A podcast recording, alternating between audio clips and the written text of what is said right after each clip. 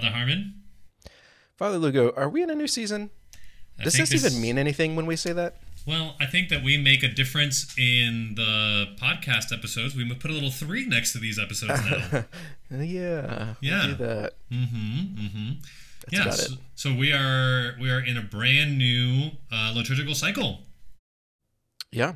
How about that? Now, we are in a new liturgical cycle. So this Mm-hmm. is the confusing thing. I didn't learn this until like two years ago, three years ago. Uh huh. Uh, I mean, I, okay, I know about the liturgical cycles. Okay. Uh, Uh huh. what I didn't know, so we are moving into the 2021 year. Like we're approaching Yeah. 2021, Yeah, that's right. That's right. Uh-huh. which means that we're going to be moving back to year one Oh, okay. Yeah. So like the daily because mass, it's an odd number. So like 2020 was two. Yeah. So you're referring to the daily mass readings, Yeah. but I don't. Yeah. thi- I For think, Sunday Mass, that doesn't come into uh, effect. I'm wondering though if I don't know the answer to this, but I, I wonder if it's a moot point because Advent, Mute point? because Advent and Christmas Do they have Uh, their own readings anyways? have their own readings anyways. Yeah. Uh-huh. Yeah. So the trick with the even and odd thing starts after like during ordinary time. Well, is that right though? Because they're using the same, like it's the same. Uh, the lectionary doesn't change. Well, except when you go from one to two. Yeah. Yeah, yeah. I don't There's know. no Advent lectionary, um isn't there? The, uh, yeah, I mean, for daily mass, no, there isn't. There's just yeah. That's a good question. I we'll we'll have to look it up because it is confusing. You're right. I've never had to. I've never had to care. I mean, like, I've never had to, I've never had to think Normal about it. people don't care about this. Yeah, I mean, until we became priests, I don't think we ever would have thought about this kind of stuff. Um, hey, right off the bat, uh, I have a thought about this this set of readings for Advent. I know that we haven't talked yet about what our homilies were today, but just really quick, I just want to say something about the Advent readings. Um, Tell me. I got to tell you, like right off the bat, I feel very happy that it's Advent, and I think one of the like points of the seasons is that it's it's like exactly what the gospel is. It's like wake up. like I was reading these Yeah. readings and I was like, oh my god, like whiplash, like total whiplash into Advent Yeah. mode, and then like new themes, new colors. It was a very like sensory shift where it's like, oh, this is some of the pedagogy of the liturgical year is to get me to like to to shift gears very quickly and to like realize like, oh, I've been kind of lazy. I don't know, it just got me sort of more reflective. Just just by reading these readings for the first time, I was like, oh wow, we're in a different season, and I think on a meta level, that's kind of the whole point of shifting liturgical seasons. You know, is that there could be a whole Yeah. homily built around that. It's like we're shifting gears so that it's no longer business as usual. Like refocus people. You know. Well, there's an interesting thing that happens, uh, and this is this is something that I wanted to talk about just in general. Um, you know, I I will always, if you ever ask me what my favorite gospel is, I will nine times out of ten tell you Luke. I'm just a big fan of Luke, and it's kind of providential that my first year as a priest was the Luke year, um, which was epic. I got to preach on my favorite gospel. Mhm. Cool. Now we're moving into Mark, and I I mean I love the gospel, don't get me wrong, but like it never really hit me until like this morning when I was praying with these readings that that brevity and that that uh, kind of exactly what you're talking about, you know, this whiplash, this get ready, let's go. This gut Uh, punch. for Mark was I think a really interesting way to approach Advent Hmm. um, you know, because a lot of the time, especially these days, you know, we're with coronavirus, we're trying to prepare for like the long haul and trying to like get everything ready and you know be sure, be hundred percent. We can't do anything unless blah blah blah. You know what I mean? Yeah. And now Mark is like, yeah, forget all of that. Let's go. Yeah, yeah, yeah, yeah, yeah, yeah. You know, as you say that, one of the things that comes to mind, though, uh, thinking about coronavirus as sort of like a, a microcosm for what Christians generally have experienced in the history of the church, is what I might call like alertness fatigue. Like we, we, Yeah. we just like with coronavirus, we've just been so hyper vigilant that most Yeah. of us just don't really care anymore. You know, so Right. Right. Um, and I mean, Christians over millennia have been told every year, year in and year out, like, "Oh, be ready, be ready, Jesus is coming." It's like, okay, well, I mean, you told me this last year, but right. you know, Right. So how is this message of the gospel like ever ancient, ever new? You know, like it is it is a gut punch. It is a be watchful, be alert, but it is kind of tough because I mean, is Jesus going to come back? You know, soon? Uh, I don't. I mean, I, I don't know. We don't know. we don't know the day or the hour. You know. Yeah. Yeah. I mean, I, I tend to take a more metaphorical approach to that. Maybe I shouldn't. Maybe I need to be like, like Saint Paul and telling people to get ready, pack their bags. Um, yeah. but like that second coming, you know, well, I, I don't want to get it because I don't know enough to really get into all of that.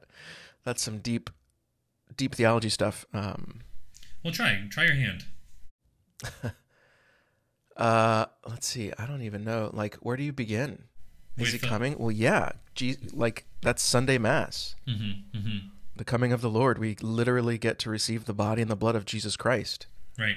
Right. Um, so, like, what are we talking about when we say something like that? That's Well- what I get confused about quite often. when we talk about what like Jesus coming back. the at yeah the second coming like Yeah. okay I, I realize that the eucharist isn't this isn't that but like are you just waiting for somebody to come and tell you what to do like i, I can do that Sure. Sure.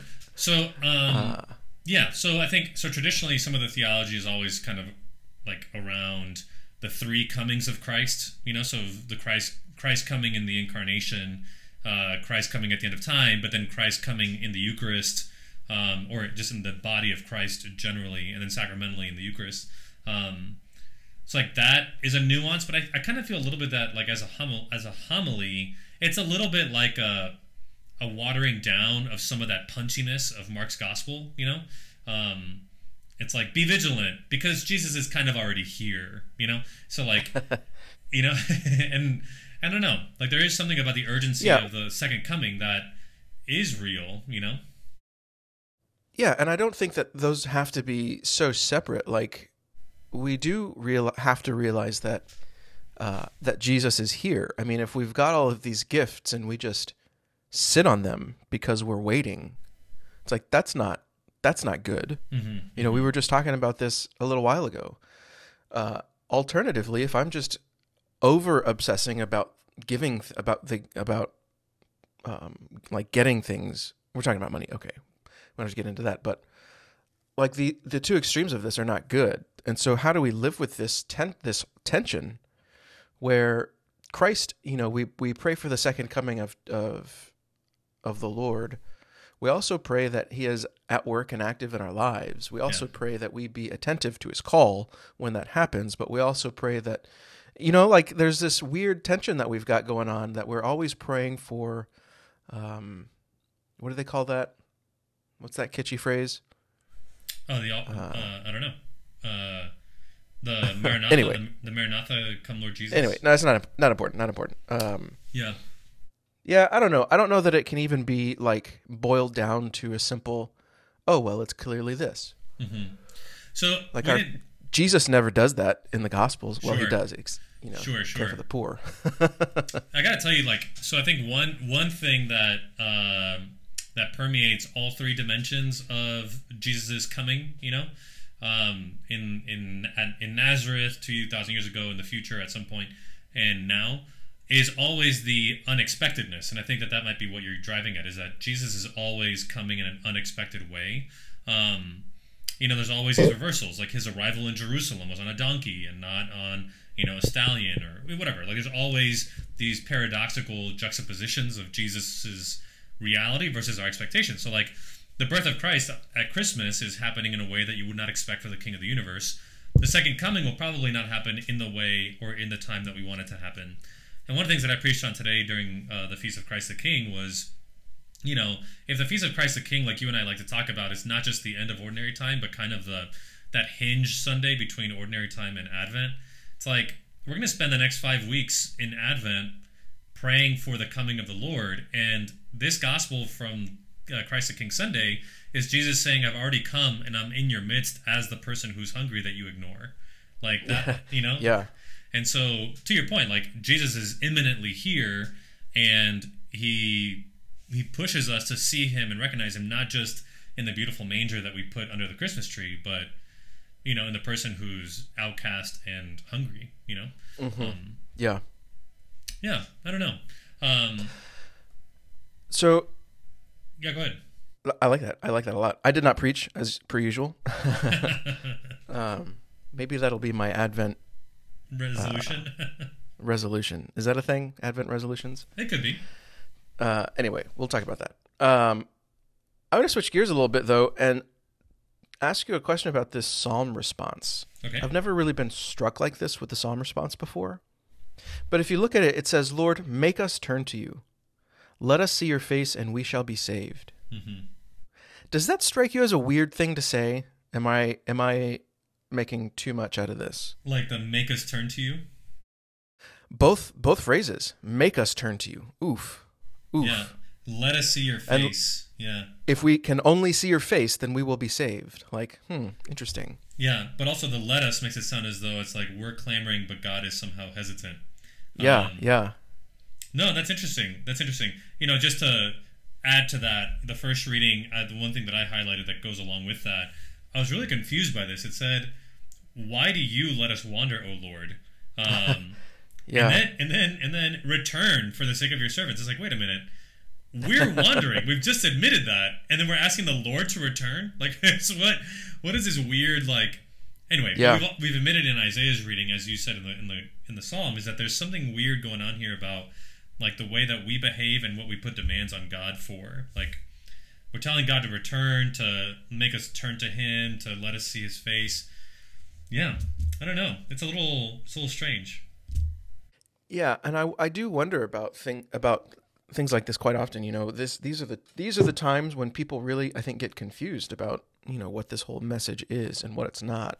Mm-hmm. And we spend you know you and I in particular spend a lot of time saying, well, you know, it's not really about God forcing you. It's not really about you know God coming down and holding your hand and tell and dragging you, leading you this way or leading you that way.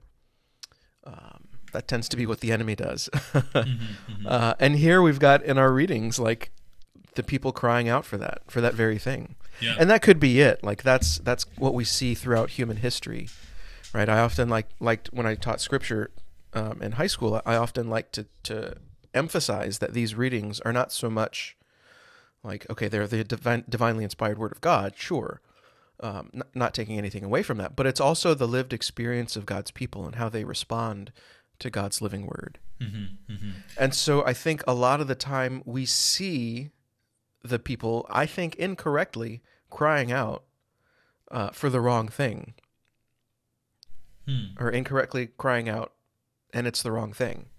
Well, I don't know on. what I'm trying But- to say there. Yeah, but like the Psalms, in particular, you're pointing out a Psalm here. So like the Psalms are great because they're giving voice to very human desires. So like there's other Right. Yeah, yeah, yeah. there's other Psalms that are like destroy my enemies, Lord. Like I mean, Yeah. may, maybe that's not a great prayer, but it's a very human prayer. It's a very Right. honest prayer. Like deliver Right. me, Lord, from the snares of my enemy.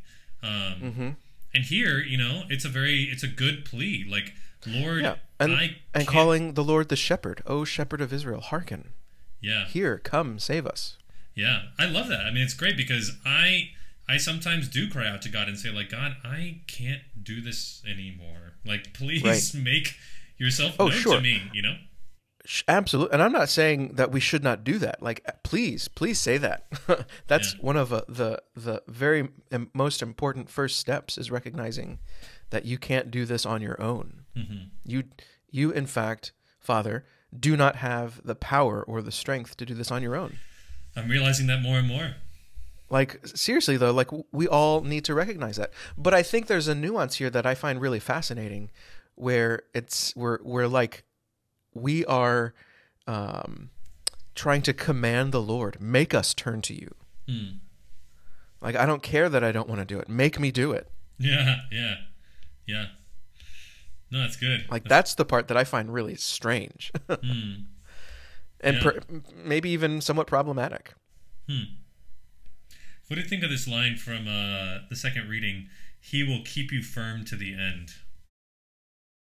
Well, I think that. Hmm.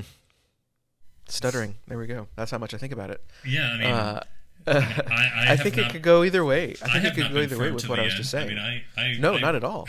so yeah i mean I- there is something really beautiful i think in all of these readings that i think what, what you end up seeing with that psalm also with this keep us firm to the end also with the first reading with you know return for the sake of your servants there's a real gritty human desire to be with god uh, Yeah. and to not shy away from begging the Lord to make Himself known, um, admitting my own wandering away, like in the first reading, but then still turning it back on God and saying, like, God, please fix this.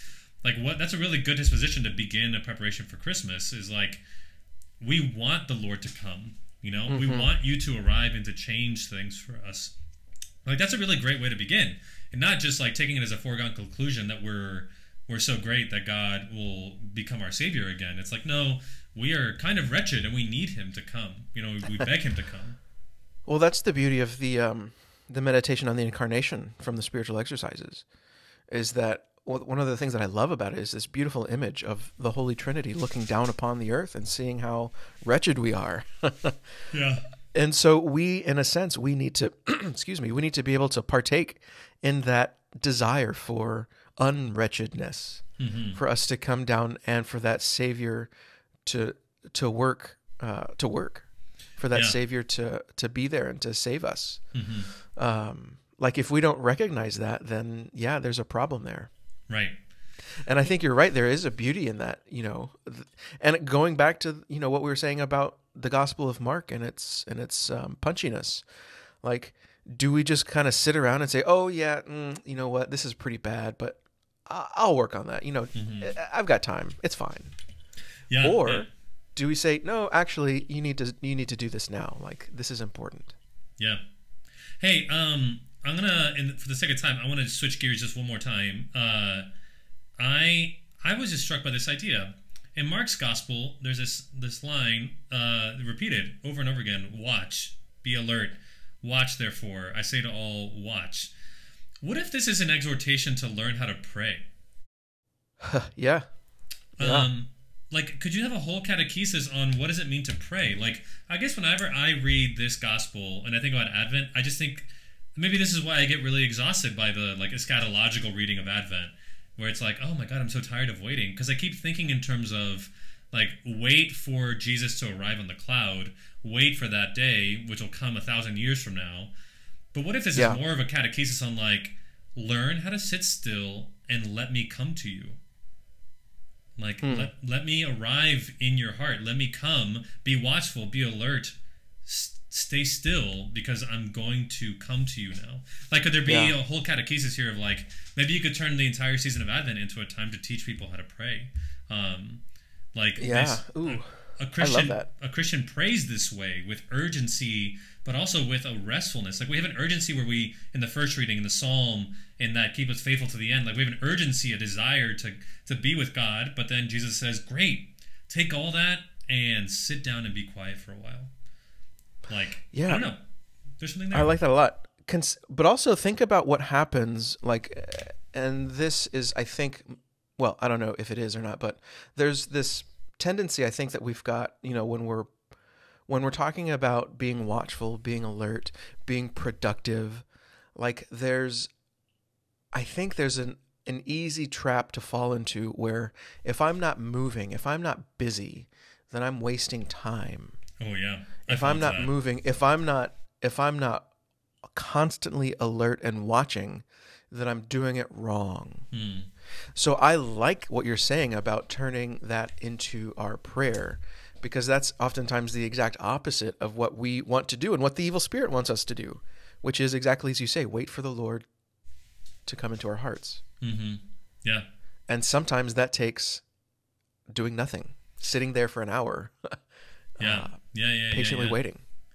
I got to tell you, like that that hits home with me. I was just having a conversation with a buddy here at the house, and you know, we were talking about the tendency for a lot of Jesuits and a lot of priests and everybody, I guess, to to become kind of workaholics, um, always moving from one thing to the next. And you're right, like if the attitude during Advent is just another like, all right, be on edge, be on guard, always waiting, waiting, waiting for the next thing. It's like, wait, maybe it's completely the opposite. Jesus is saying, wait, and by wait I mean sit down and like Yeah. like you know be alert in your heart not be alert in your brain like my brain is always Yeah. alert but my well, heart because what isn't. happens, like it, we get too. I, th- I think we get too distracted when we try to be so hyper focused because we don't know. Like that's the other thing. Like we think we know. I want Jesus to come reveal Himself in this way to me, so I'm going to put all of my energy into looking there. Hmm. Well, guess what? He's not going to go that way. yeah And yeah, so yeah. you've just missed all of the ways that Jesus has revealed himself to you in Hmm. these other smaller ways, in these small whispers. That's great. Heck yeah, man. Hey, so there could be something here, you know, a good catechesis on prayer. Uh, yeah, we'll see where this goes. I mean, it, it might be good too to turn, you know, the four Sundays of Lent of Advent into a bit of a series of catecheses, you know, um, based on the on what the Gospels give us. Cool. Any parting thought from you? No, All right. go pray. Sounds good, man. Till next time.